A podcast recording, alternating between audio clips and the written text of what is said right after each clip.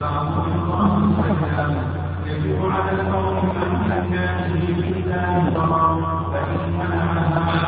لوجوبها كفر عارف بالحكم وأخذت وقتل، أو بخلا أخذت منه وعسر، وتجب في مال صبي ومجنون فيخرجها وليهما، ولا يجوز إخراجها إلا بنية، والأفضل أن يفرقها بنفسه ويقول عند دفعها هو وآخذها ما ورد. والأفضل إخراج زكاة كل مال في فقراء بلده، ولا يجوز نقلها إلى ما تقصر فيه الصلاة، فإن فعل أجزاء، إلا أن يكون في بلد لا فقراء فيه فيفرقها في أقرب البلاد إليه. تقدم لنا ما يتعلق بزكاة العروض، وعرفنا أو ذكرنا ما يقصد بعروض التجارة، وهل تجب الزكاة في عروض التجارة، وأن العلماء رحمهم الله اختلفوا بذلك على قولين. القول الأول وجوب الزكاة فيها، وهو قول جماهير العلماء منهم الأئمة الأربعة، والقول الثاني وهو رأي الظاهرية أن الزكاة لا تجب في عروض التجارة. وتكلمنا أيضا عن شروط وجوب الزكاة في عروض التجارة التي ذكرها المؤلف رحمه الله تعالى، وحكم ما إذا أبدل نصابا زكويا بنصاب آخر، هل ينقطع الحول أو لا ينقطع الحول إلى آخره. تقدم الكلام على هذه المسائل، ثم شرعنا بعد ذلك في زكاة الفطر، وذكرنا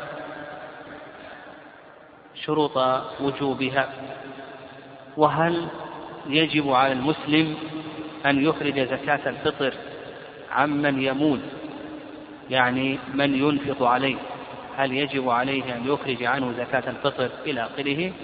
وذكرنا خلاف أهل العلم في وجوب إخراج زكاة الفطر عن الزوجة، وكذلك أيضا عن الأولاد والآباء، وعن من أنفق عليهم أو من ينفق عليهم هل يجب عليه إلى آخره. ثم بعد ذلك شرعنا فيما يتعلق بأوقات زكاة الفطر، وذكرنا أن زكاة الفطر لها 5 أوقات. الوقت الأول وقت الوجوب، وأنها تجب بغروب الشمس من آخر يوم من أيام رمضان، وهذا قول جمهور العلماء رحمهم الله. وعند الحنفية أنها تجب بطلوع الفجر من يوم العيد، وذكرنا دليل كل وما يترتب على هذا الخلاف. والوقت الثاني وقت الجواز، وأنه يجوز إخراجها قبل العيد بيوم أو يومين، وقال الإمام مالك رحمه الله أو 3 أيام، وقال الشافعي يجوز أن تخرج من أول الشهر. وعند الحنفية أن إخراجها لا حد له، فلو أخرجها لسنة أو سنتين قبل العيد، لسنة أو سنتين إلى آخره، فإن هذا جائز ولا بأس به. ثم بعد ذلك قال المؤلف رحمه الله تعالى: ويوم العيد قبل الصلاة أفضل. هذا هو الوقت الثالث، يعني هذا هو الوقت الثالث من أوقات زكاة الفطر، وهو وقت الاستحباب. فنقول وقت الاستحباب أن تخرج صبح يوم العيد، يعني تخرج صبح يوم العيد. ويدل لذلك حديث ابن عمر، حديث أبي سعيد، أن النبي صلى الله عليه وسلم أمر بإخراجها، أو نعم حديث أبي سعيد أن النبي صلى الله عليه وسلم أمر أن تخرج قبل الصلاة. وأيضا حديث ابن عباس رضي الله تعالى عنهما أن النبي صلى الله عليه وسلم قال: من أداها قبل الصلاة فهي زكاة مقبولة، ومن أداها بعد الصلاة فهي صدقة من الصدقات. قال: وتكره في باقيه. هذا هو الوقت الخامس، وقت الكراهة. ووقت الكراهة في باقي أي يوم العيد، يعني وقت الكراهة من بعد صلاة العيد إلى غروب الشمس، هذا وقت كراهة. فيكره أن تخرج صدقة الفطر أو زكاة الفطر في سائر يوم العيد إلى غروب الشمس. ويؤخذ من كلام المؤلف رحمه الله أنها تجزئ، أنه يكره وأنها تجزئ. هذا ما ذهب إليه المؤلف رحمه الله تعالى. والرأي الثاني، نعم الرأي الثاني رأي شيخ الإسلام ابن تيمية رحمه الله بن القيم، أنها لا تجزئ، أنها إذا أخرت قبل، أنها إذا أخرت إلى ما بعد صلاة العيد أنها لا تجزئ. ودليل ذلك ما تقدم من حديث ابن عباس رضي الله تعالى عنهما أن النبي صلى الله عليه وسلم قال: من أداها قبل الصلاة فهي زكاة مقبولة، ومن أداها بعد الصلاة فهي صدقة من الصدقات. فسماها النبي صلى الله عليه وسلم قبل الصلاة الزكاة، وسماها بعد الصلاة بالصدقة، مما يدل على أن وقت الزكاة وقت الإخراج قد انتهى. وهذا القول، يعني اختيار شيخ الإسلام ابن تيمية رحمه الله بن القيم، هو الأقرب في هذه المسألة. وعلى هذا نقول لا يجوز للمسلم أن يؤخر إخراج زكاة الفطر حتى تنتهي صلاة العيد، هذا لا يجوز ومحرم، لأن وقتها ينتهي. ومن أخرها إلى أن انتهت الصلاة فإنها لا تجزئ ولا تقبل منه، على أنها زكاة ولكنها صدقة كسائر الصدقات. لكن إذا لم يتعمد الإخراج، كما لو نسي أن يخرجها، أو أنه أكره على عدم الإخراج، أو أنه جهل، أو أنه نسي أو أكره أو جهل، كان له عذر، أو فاجأه العيد في مكان كصحراء لا يتمكن من الإخراج، أو وكل شخصا يقوم بإخراجها ولم يقم بإخراجها، فنقول في هذه الحالة ما دام أنه معذور فإنها تجزئ منه ويخرجها. لكن إذا أخرها إلى ما بعد صلاة العيد بلا عذر، فحديث ابن عباس رضي الله تعالى عنهما ظاهر في أنها لا تجزئ عنه. قال: ويقضيها بعد يومه آثما. هذا هو الوقت الخامس من أوقات زكاة الفطر، وهو وقت القضاء والتحريم، وقت القضاء والتحريم، يعني إذا أخرها إلى ما بعد يوم العيد، غربت شمس يوم العيد وهو لم يخرجها، فإنه يأثم وعليه أن يتوب إلى الله عز وجل. وهذا المذهب، هذا المذهب الذين يرون أنها تجزئ حتى ولو أخرها بعد الصلاة. لكن كما ذكرنا أن اختيار شيخ الإسلام ابن تيمية رحمه الله أنها إذا أخرت إلى ما بعد صلاة العيد فإنها لا تجزئ، لما تقدم من حديث ابن عباس رضي الله تعالى عنهما. لكن على المذهب إذا غربت شمس يوم العيد وهو لم يخرجها فإنه يدخل عليه وقت القضاء، يقوم بقضائها مع الإثم، وليس لذلك حد. هذا المشهور من المذهب. والصواب في هذه المسألة أن التحريم أن يؤخرها إلى ما بعد صلاة العيد، أنه إذا أخرها إلى ما بعد صلاة العيد فإن هذا محرم ولا يجوز. قال رحمه الله: فصل.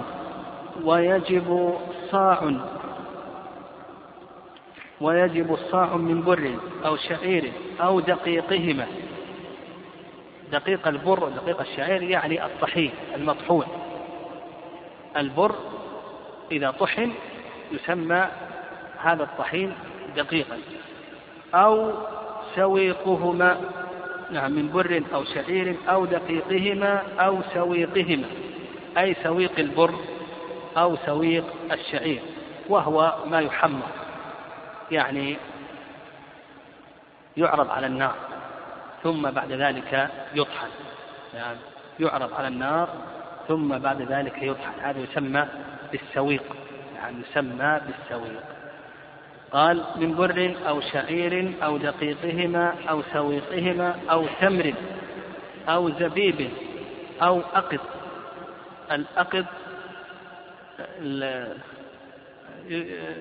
الأقط هذا يستخدم من اللبن المجفف، يستخدم من اللبن المجفف. فعندنا الآن مسألتان. المسألة الأولى قدر زكاة الفطر، وأن قدر زكاة الفطر صعب، وهذا ما ذهب إليه المؤلف رحمه الله تعالى، وهو قول جمهور العلماء رحمهم الله تعالى. ودليل ذلك حديث أبي سعيد رضي الله تعالى عنه، حديث أبي سعيد رضي الله تعالى عنه قال: كنا نخرج في عهد رسول الله صلى الله عليه وسلم صاعا من طعام. قال أبو سعيد: وكان طعامنا الشعير والزبيب والأقط. وكان طعامنا الشعير والزبيب والأقط. وأيضا نعم، وكذلك أيضا هو قول أبي سعيد رضي الله تعالى عنه. الرأي الثاني رأي أبي حنيفة اختاره شيخ الإسلام تيمية رحمه الله، وأنه إذا أخرج من البر فإنه يجزئه أن يخرج نصف صاع. الرأي الأول أنه لا بد أن يخرج صاعا حتى ولو أخرج من البر. الرأي الثاني رأي أبي حنيفة أنه إذا أخرج من البر فإنه يكفيه نصف صاع. واستدلوا على ذلك لأن معاوية كما جاء في الصحيح قدم من الشام وخطب الناس في المدينة، فقال: أرى أن مدين من سمرة الشام، مدين من سمرة الشام يعني البر، يعدل صاعا من شعير.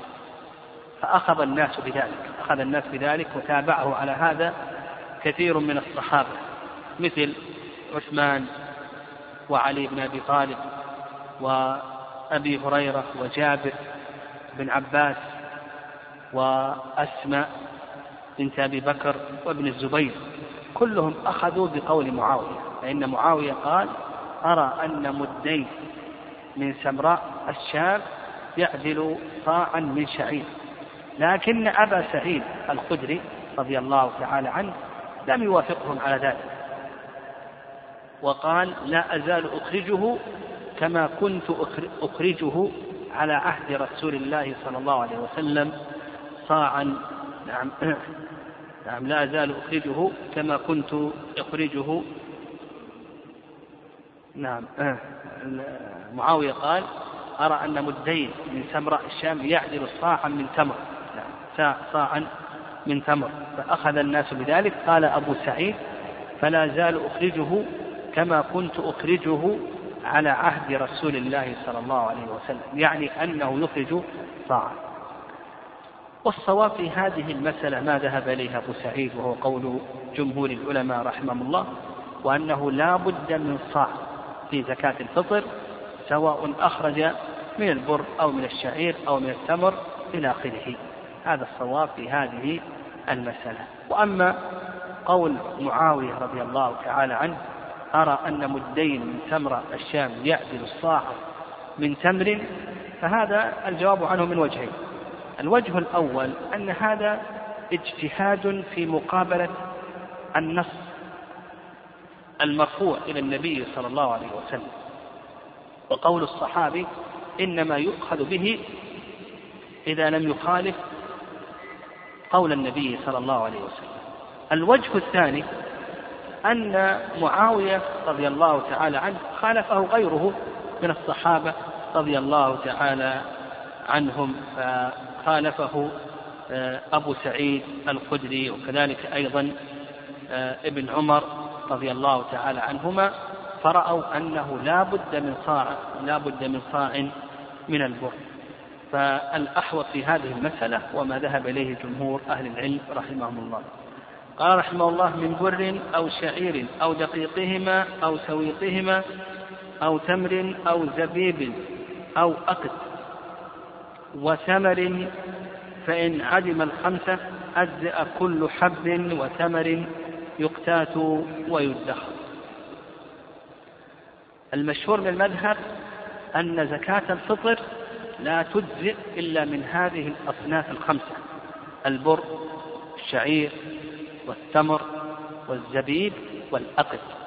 فإذا كان واجدا لهذه الأصناف الخمسة فإن غيرها لا يجزئه. فإن عدم هذه الأصناف الخمسة، قال المؤلف رحمه الله: إن عدم الخمسة أجزأ كل حب وثمر يقتات. إذا عدم هذه الأصناف الخمسة فإنه يجزئه كل حب وثمر يقتات. فالمجزئ الواجب أحد هذه الأصناف الخمسة. إن عدم هذه الأصناف الخمسة فإنه يجزئه كل حب وثمر مقتات. هذا ما ذهب إليه المؤلف رحمه الله، وهم يستدلون على هذا بحيث أبي سعيد رضي الله تعالى عنه قال: كنا نخرج زكاة الفطر إذ كان فينا رسول الله صلى الله عليه وسلم صاعا من طعام أو صاعا من شعير أو صاعا من تمر أو صاعا من زبيب أو صاعا من أقد. هكذا جاء في حديث أبي سعيد عدد هذه الأصناف الخمسة: صاعا من طعام أو صاعا من شعير أو صاعا من تمر أو صاعا من زبيب أو صاعا من أقد. الرأي الثاني في هذه المسألة، الرأي الثاني في هذه المسألة أنه يجزئ كل ما كان من قوت البلد. الرأي الثاني أن ما كان من غالب قوت البلد فإنه يجزئ. من غالب قوت، يعني ما كان من غالب قوت البلد فإنه يجزئ، سواء كان من القمح أو من الشعير أو من السويق أو من السمك أو اللحم أو نحو ذلك. وهذا قول المالكية، هذا قول المالكية، وهو اختيار شيخ الإسلام تيمية رحمه الله وابن القيم. الرأي الثالث، الرأي الثالث أنه لا يجزئ في زكاة الفطر إلا ما يجب في الزكاة، وهذا قول الشافعية. وما هو الذي يجب في الزكاة عند الشافعية؟ تقدم لنا أن الذي تجب فيه الزكاة عند الشافعية من الحبوب ما جمع وصفين، هما الاقتيات والادخار. الاقتيات والادخار. وعند الحنفية أنه لا بد أن يخرج من البر أو الشعير أو التمر أو الزبيب، البر أو الشعير أو التمر أو الزبيب أو دقيق البر أو دقيق الشعير. والصواب في هذه المسألة، الصواب في هذه المسألة ما ذهب إليه المالكية، وأن ما كان قوتا للبلد، يعني إذا كان الغالب أن هذا الشيء هو قوت البلد فإنه يجزئ، سواء كان من هذه الأصناف الخمسة التي عددها المؤلف رحمه الله تعالى أو كان من غيرها. فلو كان قوت البلد هو اللبن أو الحليب، أو كان قوت البلد هو السمك ونحو ذلك، فنقول بأن هذه الأشياء مجزئة. فلو كان قوتهم الرز أو كان قوتهم السمك أو كان قوتهم اللحم أو نحو ذلك من الأطعمة التي يغلب على الناس أنهم يقتاتونها، فنقول بأن هذا مجزئ. وهذه الخمسة التي عددها أبو سعيد، كانوا يخرجون صاعا من طعام، صاعا من شعير، صاعا من تمر، صاعا من زبيب، صاعا من أقط. نقول هذه الخمسة التي كانت تخرج في عهد النبي صلى الله عليه وسلم هذه هي الغالب على قوت البلد، يعني هي الغالب على قوت البلد في ذلك الزمن في عهد النبي صلى الله عليه وسلم. قال رحمه الله: لا معيب فلا يجزئ المعيب. فإذا كان الحب معيبا المسوس أو المبلول ونحو ذلك، أو الثمر إذا كان معيبا، كان الثمر المعيب ونحو ذلك، فنقول بأنه لا يجزئ. ويدل لذلك قول النبي صلى الله عليه وسلم في حديث أبي هريرة في صحيح مسلم: إن الله طيب لا يقبل إلا طيبا. ولا خبز، أيضا يقول لك المؤلف رحمه الله لا يجزئ الخبز. نعم، الخبز لا يجزئ. لماذا؟ لأن الخبز خارج عن الكيل والادخار، والمؤلف لا يجزئ الخبز لأن الخبز خارج عن الكيل والادخار. والقاعدة كما ذكرنا أنه إذا غلب أن هذا الخبز هو قوت البلد فنقول بأنه يجزئ، بل القول بالإجزاء هنا أولى، لأن الفقير كفي مؤونة العجل والخبز ونحو ذلك، لكن هنا لا يقدر بالكيل وإنما يقدر بأي شيء؟ بالوزن. نعم، لا يمكن أن نقدره بالكيل وإنما نقدره بالوزن. وعلى هذا الصاع كما تقدم لنا صاع 4 أمداد بالكيل، لكنه بالوزن كم يساوي؟ ذكرنا قولين فيما تقدم بالوزن. كم يساوي؟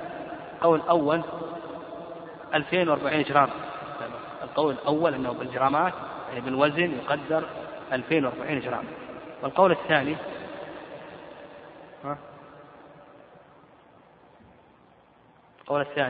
ذكرنا القول الثاني 2240. ومثل ذلك اليوم مثل ما يسمى بالمكرونة اليوم، هل تجزي هذه المكرونة أو لا تجزي؟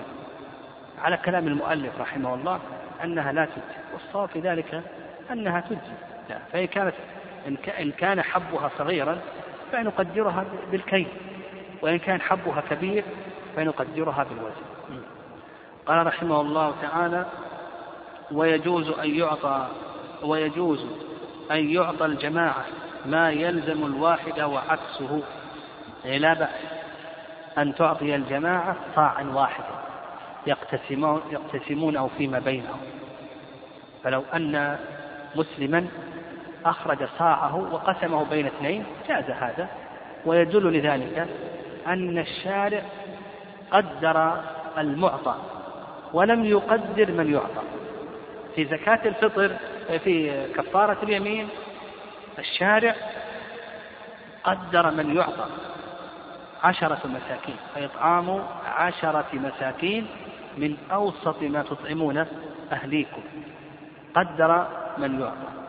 أما في زكاة الفطر فالشارع قدر المخرج المعطى لكن لم يقدر من يعطى. كذلك أيضا يقول لك المؤلف رحمه الله وعكسه، يعني لو أن جماعة أعطوا فطرتهم لواحد جاز ذلك. ودليل ذلك أن الشارع قدر المخرج ولم يقدر من يخرج إليه، فما نقول بأن هذا جائز ولا بأس به. فقيل في مسألة وهي إخراج القيمة في زكاة الفطر، نعم، هل يجزئ إخراج القيمة في زكاة الفطر أو نقول بأن هذا غير مجزئ؟ العلماء رحمهم الله قولان. القول الأول وهو قول جمهور العلماء رحمهم الله تعالى أن القيمة لا تجزئ في زكاة الفطر. القول الثاني وهو رأي الحنفية أن القيمة تجزئ في زكاة الفطر، وهذا أصل عند الحنفية. يعني الحنفية يرون إجزاء القيمة ويتوسعون في هذه المسألة. يعني يرون إجزاء القيمة يعني في زكاة الفطر، في زكاة المال، في الكفارات إلى آخره، يتوسعون في تجويز القيمة. فمثلا في زكاة الفطر وإذا أخرج قيمة الصاع وعطاه الفقير أن هذا جائز ولا بأس به. كذلك أيضا في كفارة اليمين لو أنه أعطى الفقير القيمة، لأن الله سبحانه وتعالى نص على الإطعام، فيطعام 10 مساكين، يقولون بأن هذا مجزئ ولا بأس به. في كفارة الظهار، أيضا في زكاة المال إلى آخره، يتوسع الحنفية رحمهم الله تعالى في إجزاء الطيب.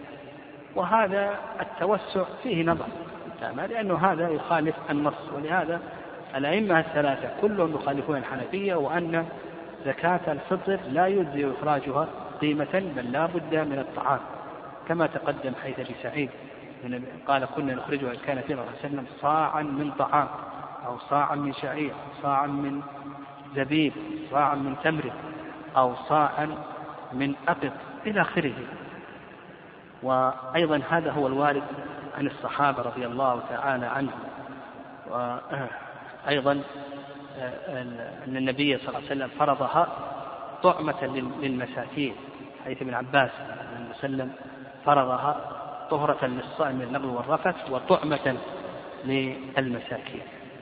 ولأن القول بأن القيمة تجزي ينقل هذه العبادة من كونها شعيرة ظاهرة إلى كونها عبادة خفية، يعني من كونها شعيرة ظاهرة يتكايلها الناس ويتناولونها فيما بين أيديهم ونحو ذلك، إلى أن تكون ماذا؟ إلى أن تكون عبادة خفية. وأما الحنفية كما قلنا يقولون بأنه يجوز أن تخرج مالا، يقولون بأن الفقير لو أخذ هذه الزكاة ولم يأكلها وباعها جاز ذلك، يعني هو لا بأس أنه يأخذ الصاع ويذهب ويبيعه، وإذا باعه جاز ذلك. فكوننا نعطيه المال نوفر عليه مسألة البيع، نوفر عليه مسألة البيع، لكن هذا نقول بأنه نظر في مقابلة الأثر، يعني نظر في مقابلة الأثر. وصحيح من حكمها كما تقدم أنها طعمة، صح، وأيضا من حكمها إظهار الشعيرة. طيب إذا قلنا بأن نعطيه مالا، أين الشعيرة؟ يعني خفيت الشعيرة، لأنها أصبحت الآن عبادة خفية، عبادة خفية.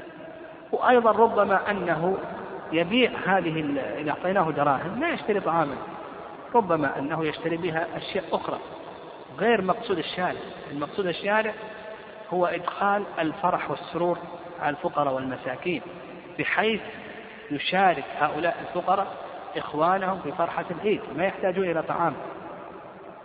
ربما أنه يأخذ الدراهم لا يشتري طعاما، لا تتحقق الحكمة التي أرادها الشارع. لكن في بعض البلاد ما يقبل الطعام، في بعض البلاد لا يقبل الطعام، مثل في بلاد الغرب ونحو ذلك، لا يأخذ الطعام ما أخذه، نعم لا يأخذ الطعام.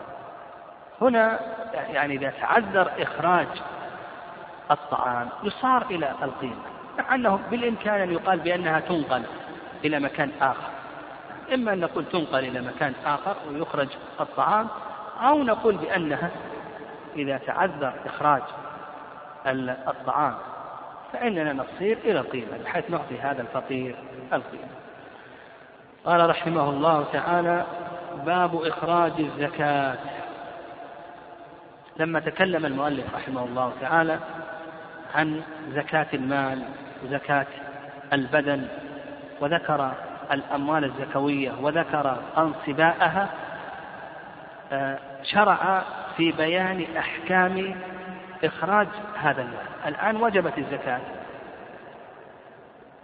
هذا وجبت الزكاة، وعلى صاحب المال أن يخرج هذا المال الواجب في ماله. هذا المال الواجب في ماله إخراجه له أحكام، هنا شرع المؤلف رحمه الله تعالى في بيانها. قال المؤلف رحمه الله: ويجب على الفور، نعم يجب على الفور مع إمكانه.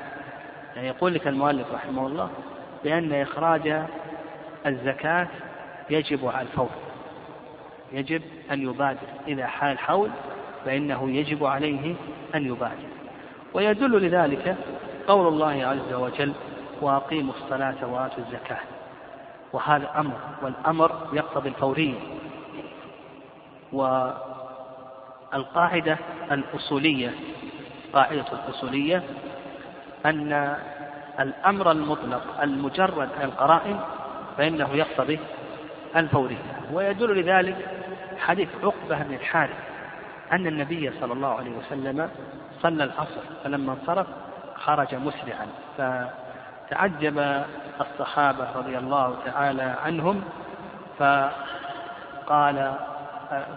فقيل للنبي صلى الله عليه وسلم فقال: كنت خلفت في البيت سبرا من الصدقة فكرهت أن أبيته، كنت خلفت في البيت سبرا من الصدقة فكرهت أن أبيته فقسمته.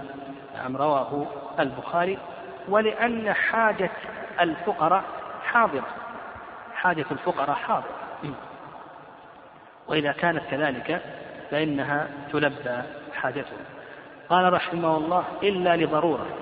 هنا شرع المؤلف رحمه الله تعالى في بيان الأحوال التي يصح فيها تأخير الزكاة. الحالة الأولى: إذا كان هناك ضرورة، إذا اضطر إلى التأخير، كأن يخشى على نفسه من اللصوص، لو خرج بالزكاة خشي أن يأتيه اللصوص، أو خشي على نفسه من عدو ونحو ذلك. فإذا كان هناك ضرورة فإن الضرورات تبيح المحظورة. قال لك: ومثل ذلك أيضا لو خشي أن يرجع الساعي عليه ويريد أن ينتظر الساعي، ربما أنه لو أخرج الزكاة جاء الساعي ثم بعد ذلك طالبه بالزكاة مرة أخرى، فنقول في هذه الحالة أنه لا بأس أن يؤخر. طيب، قال: إلا لضرورة. طيب، هذا ذكر مؤلف رحمه الله حالة واحدة. الحالة الثانية: إذا كان التأخير لمصلحة الفقير، لمصلحة أهل الزكاة، كأن يؤخرها لمن هو أشد حاجة، أو أن يؤخرها لطالب علم ونحو ذلك، أو لقريب، يعني لقريب فقير، فنقول بأن هذا جائز ولا بأس به، لكن يقيد هذا بأن يفرجها عن ماله، يعني لا يجعلها مختلطة بماله، بل يقوم بإفرازها عن ماله ويكتب أنها زكاة، يعني يكتب، لأنه لا يدري ما يعرض له، ربما أنه ينسى وربما أنه يموت قبل أن يؤدي هذا الواجب الذي عليه. الحالة الثالثة: إذا كان التأخير لشيء يسير كيوم ويومين فإن هذا جائز ولا بأس به، وخصوصا إذا كان هناك مصلحة ونحو ذلك. الحالة الرابعة: إذا كان المال غائبا فإنه لا يجب عليه أن يخرج الزكاة حتى يحضر المال. مثلا لو كان له أموال في بلد إلى آخره، ما نقول أخرج الزكاة، إن استطاع أن يوكل من يخرج الزكاة في ذلك البلد الذي فيه المال، يجب عليه أن يوكل، ما استطاع فإنه ينتظر حتى يقدم المال ثم يخرج الزكاة من ذلك المال. ومثل ذلك أيضا لو كانت عنده أرض تجارية، تقدم لنا كيفية زكاة الأراضي ونحو ذلك. عنده أرض تجارية ولا باع الأرض هذه، لم يبع هذه الأرض، فنقول ما يجب عليه أن يخرج الزكاة حتى يبيع هذه الأرض. ومثل ذلك أيضا لو كان له دين عند أناس، والدين هذا على معسر أو على مليء بادل، نقول لا يجب عليه أن يخرج زكاته على حسب التفصيل الذي سبق لنا، لا يجب عليه أن يخرج الزكاة حتى يقبض هذا المال. قال رحمه الله تعالى: فإن منعها جحدا لوجوبها كفر عارف بالحكم وأخذت وقتل، أو بخلا أخذت منه وعزل. إذا جحد الزكاة فإن هذا الجحد، يعني منع الزكاة، فإن هذا المنع لا يخلو من أمرين.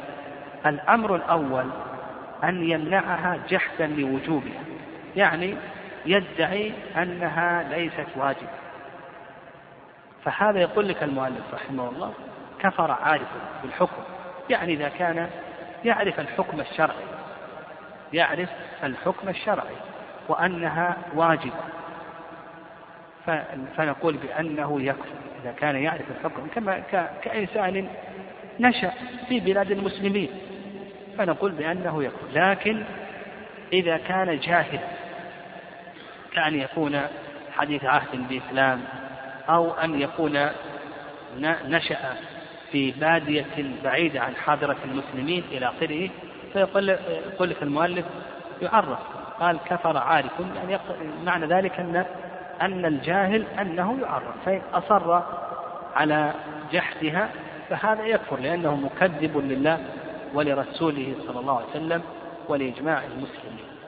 قال وأخذت وقتل يعني تؤخذ منه نعم تؤخذ منه لأن الزكاة يتعلق فيها حق الله وحق الفقراء حق المخلوقين فيقتل وكذلك أيضا تؤخذ منه لحق الفقراء نعم يقتل وتؤخذ منه لحق الفقراء.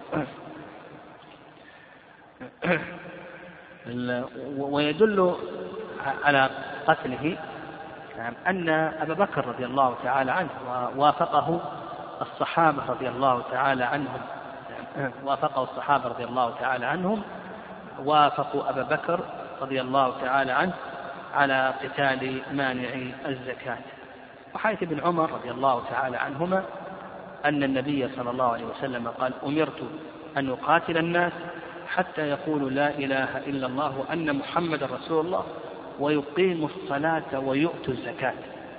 فهذا الذي يعصم دماءهم أن يقولوا لا إله إلا الله وأن محمدا رسول الله وأن يقيموا الصلاة ويؤتوا الزكاة. إذا أخلوا بشيء من ذلك دل ذلك على أن أموالهم على أن دماءهم غير معصومة. قال أو بخلا هذا القسم الثاني أن يمنع إخراجها بخلا وشح هو يقر بوجوبها وأنها واجبة عليه لكنه يمنع إخراجها شحا بالمال وبخلا نسأل الله السلامة والعافية. فهذا وش حكمه؟ قال لك المؤلف رحمه الله أخذت منه هذا الحكم الأول أو بخلا أولا نأخذها منه لأنها دين في ذمته كدين الآدمي لما تقدم ذكرنا أنه يتعلق بها حقان حق الله وحق المخلوقين فلا بد أن نأخذ حق المخلوقين. وعزر هذا الحكم الثاني أنه يعزر ولم يذكر المؤلف رحمه الله بما يكون التعذير فنقول بأن هذا راجع إلى اجتهاد الإمام. وظاهر كلام المؤلف رحمه الله تعالى أنه لا يكفر وهذا هو الصواب وهو قول جمهور أهل العلم لحديث أبي هريرة في صحيح مسلم النبي صلى الله عليه وسلم قال ما من صاحب ذهب ولا فضة لا يؤدي منها حقها إلا إذا كان يوم القيامة صفحت له صفائح من نار فيكوى بها جنبه وجبينه وظهره في يوم مقداره أو كان مقداره 50,000 سنة كلما بردت أعيدت عليه حتى نعم ثم يرى سبيله إما إلى الجنة وإما إلى النار. لو كان كافرا لم يكن له سبيل إلى الجنة. وفي رواية عن الإمام أحمد رحمه الله أنه يكفر يعني إذا ترك الزكاة بخلا وشحا أنه يكفر لكن الصواب في هذا ما ذهب إليه جمهور العلماء رحمهم الله تعالى. طيب وبقي عندنا حكم الرابع لم يذكره المؤلف رحمه الله تعالى هل يؤخذ شطر ماله يعني هل يؤخذ شطر ماله يعني الذي منع زكاته هل نأخذ شطر ماله الذي منع زكاته أو لا؟ للعلماء رحمهم الله في هذه المسألة قولان. القول الأول أنه لا يؤخذ شطر ماله للأدلة الدالة على قسمة مال المسلم كقول الله عز وجل إن دماءكم وأموالكم نعم كقول الله عز وجل ولا تأكلوا أموالكم بينكم بالباطل. وأيضا قول النبي صلى الله عليه وسلم إن دماءكم وأموالكم عليكم حرام كحرمة يومكم هذا في شهركم هذا في بلدكم هذا، في الصحيحين من حديث أبي بكر. والرأي الثاني أنه يؤخذ شطر ماله، وهذا قال به أبو بكر من الحنابلة، واستدلوا بحيث فهد بن حكيم عن أبيه عن جده، وفيه قول النبي صلى الله عليه وسلم فإنا آخذوها وشطر ماله عزمة من عزمات ربنا، فإنا آخذوها وشطر ماله عزمة من عزمات ربنا. وهذا الحديث أخرجه أبو داود والنسائي وصححه الحاكم، وأجاب عنه الجمهور بأجوبة من هذه الأجوبة أنه لا يثبت، نعم أن هذا الحديث أنه لا يثبت.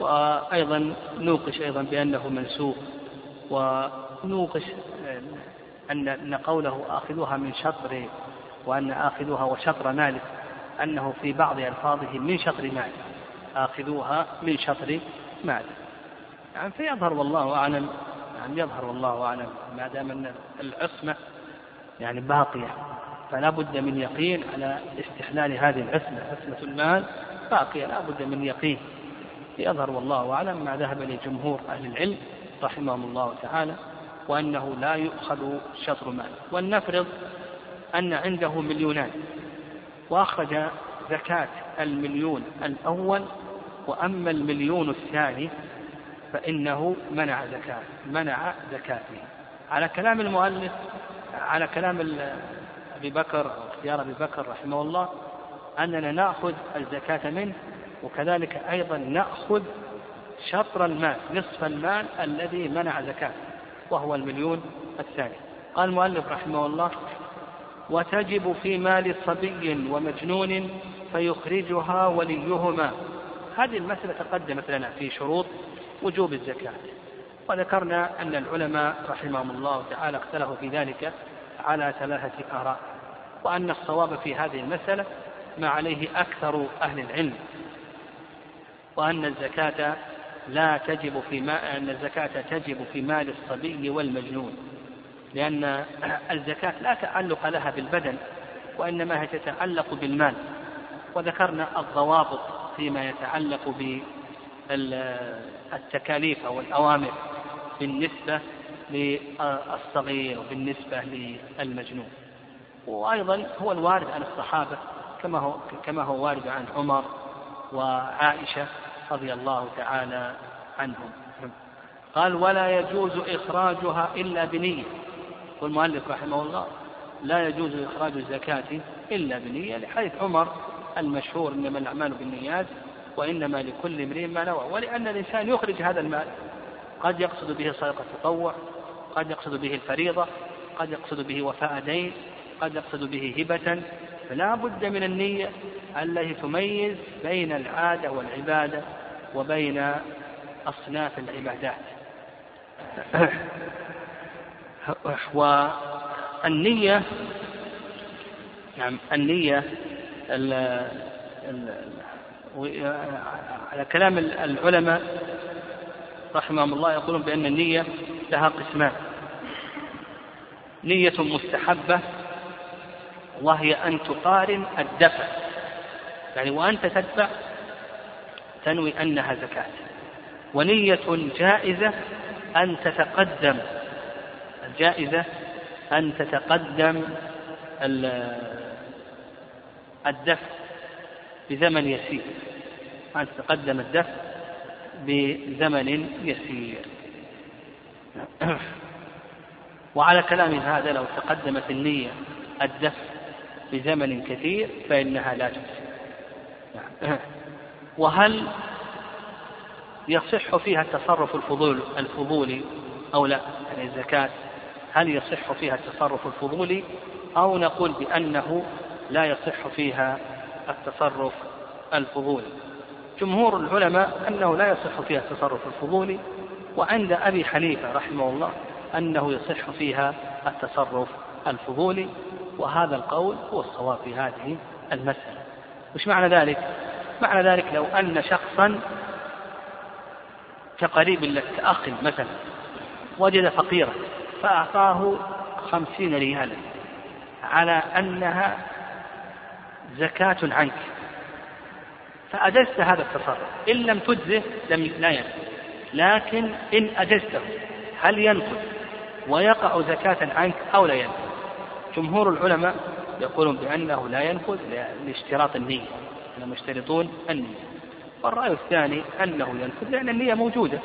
نعم، النية موجودة، ويدل لذلك فعل أبي هريرة رضي الله تعالى عنه في صحيح البخاري، فإنه قال: وكان الرسول صلى الله عليه وسلم في حفظ زكاة رمضان، ذكر الشيطان وأنه أعطاه إلى آخره، فأقره النبي صلى الله عليه وسلم على ذلك، مع أن أبا هريرة رضي الله تعالى عنه لم يوكل في الدفع والإخراج، وإنما وكل فقط في الحفظ. قال رحمه الله: والأفضل أن يفرقها بنفسه. هذا الأفضل، هذا الأفضل يقول المؤلف رحمه الله أن يفرقها بنفسه، وذلك فيه فوائد. الفائدة الأولى: اقتداء بالنبي صلى الله عليه وسلم، فإن النبي صلى الله عليه وسلم كان يفرق الصدقات، ويدل ذلك حيث قبيصة بن مخالد: أقم عندنا يا قبيصة حتى تأتينا الصدقة فنأمر لك بها. فالنبي صلى الله عليه وسلم كان يفرق بنفسه. وثانيا أيضا لكي ينال أجر التعب في تفريقها.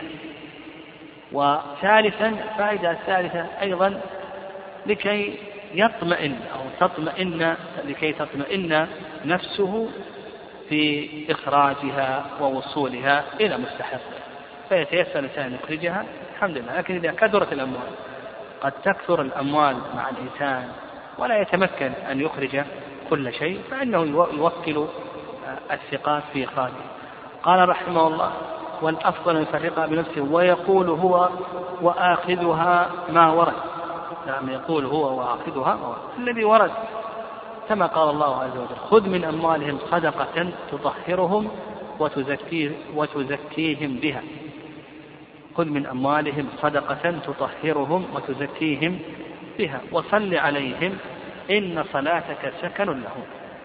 وأيضا لما روى ابن أبي أوفى رضي الله تعالى عنه قال: كان النبي صلى الله عليه وسلم إذا أتاه قوم بصدقتهم قال: اللهم صل على آل فلان. فأتاه أبي بصدقته فقال: اللهم صل على آل أبي أوف، اللهم صل على آل أبي أوف، في الصحيحين. هذا الذي ورد. وعلى هذا لو جاءك شخص بزكاته لكي تفرقها، تقول: اللهم صل على آل فلان، آل محمد، آل زيد، كما هو فعل النبي صلى الله عليه وسلم. وأما ما يذكره الفقهاء أن الدافع يقول: اللهم اجعلها مغنما ولا تجعلها مغرما، ويقول الآخذ: آجرك الله فيما أعطيت وبارك لك فيما أبقيت وجعله لك طهورا. هذا لا دليل عليه. قال: ولا يجوز نقلها إلى ما تقصر فيه الصلاة، فإن فعل أجزأت، إلا أن يكون في بلد لا فقراء فيه فيفرقها في أقرب البلاد إليه، فإن كان في بلد إلى آخره. هنا نقل الزكاة. نقل الزكاة تحته مسألتان.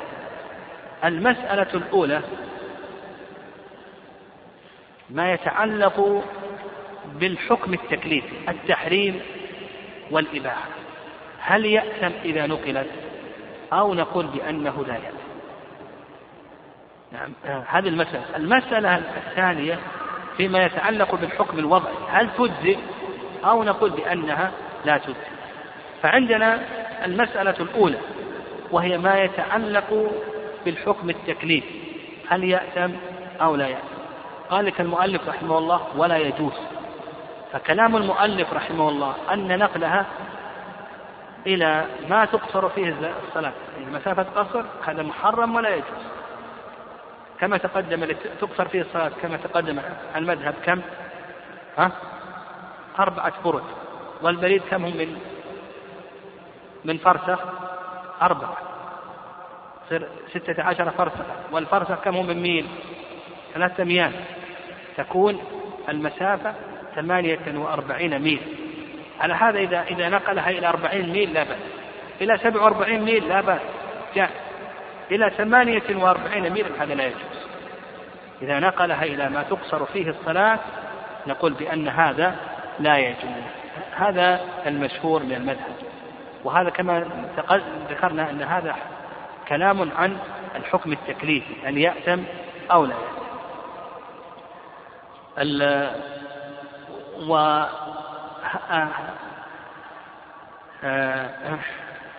وهذا أيضا هو قول الشافعي، لكن كما ذكرنا أن الحنابلة يقولون بأنها إذا كانت المسافة أقل من مسافة قصر هذا جائز، مسافة قصر فأكثر هذا حرام. الشافعية لا يرون جواز، لكن الحنابلة يفصلون في هذه المسألة. الرأي الثاني أن نقل الزكاة خارج البلد أن هذا جائز لكنه مكروه، وهذا قول الحنفية. الحنفية يقولون مكروه إلا أن ينقلها إلى قرابة لهم محاويج أو قوم هم أمس حاجة من أهل بلد. هم يقولون بأنه مكروه إلا إذا كان هناك أهل حاجة فلا بأس، لا يكره. أيضا المالكية يوافقون الحنابلة والشافعية أنه لا يجوز، لا يجوز إلا إذا نقلها الإمام. فعندنا الرأي الأول عدم الجواز، لكن الحنابلة يفصلون بين مسافة القصر وغيره، المالكية يفصلون بين نقل الإمام وغيره، الشافعية ما يفصل. والصواب في هذه المسألة أنه إذا كان النقل فيه مصلحة فإنه جائز ولا بأس به، بل نقول بأنه مشروع إذا كان النقل فيه مصلحة، كما لو كان هناك مسقبة أو حاجة عند أحد من المسلمين ونحو ذلك، أو أهل علم أو أهل دعوة، ناس مشتغلين بالدعوة ونحو ذلك وهم يحتاجون، فنقول الصواب أن نقل الزكاة لهم هناك أحوج أنه أفضل. ويدل لذلك حيث قبيص قال: أقم عندنا يا قبيص حتى تأتينا الصدقة فنأمر لك بها، حتى تأتينا الصدقة. وأيضا عموم قول الله عز وجل: إنما الصدقات الفقراء والمساكين، وقول معاذ لأهل اليمن: ائتوني بخميس أو لبيس آخذه منكم مكان الصدقة فإنه أهون عليكم وأنفع للمهاجرين بالمدينة. قال: أنفع للمهاجرين بالمدينة، ائتوني بخميس أو لبيس آخذه منكم مكان الصدقة فإنه أهون عليكم وأنفع للمهاجرين في المدينة. وهذا علقه البخاري. الصواب في ذلك أن هذا كما تقدم جائز. طيب، بقينا في الحكم الثاني، وهو الحكم الوضعي، هل تجزي إذا نقلت أو لا تجزي؟ أشد الناس في ذلك الشافعي، يقول إذا نقلت لا تجزي. الحنابلة يقولون إذا نقلت فوق مسافة قصر تجزي مع الإذن، يقولون تجزي مع الجمهور على أنها تجزي إذا نقلت. لكن الحنفية يقولون بأن الشافعية، الشافعية يرون أنها لا تجزي، والصواب في ذلك أنها تجزي، وذكرنا الأدلة على ذلك. أما الذين قالوا بأنها لا تجزي أو قالوا بأنه يحرم نقلها فاستدلوا بحيث معاذ بن جبل لما بعثه النبي صلى الله عليه وسلم إلى اليمن، حيث ابن عباس في بعث معاذ إلى اليمن قال: تؤخذ من أغنيائهم فترد على فقرائهم، تؤخذ من أغنيائهم فترد على فقرائهم.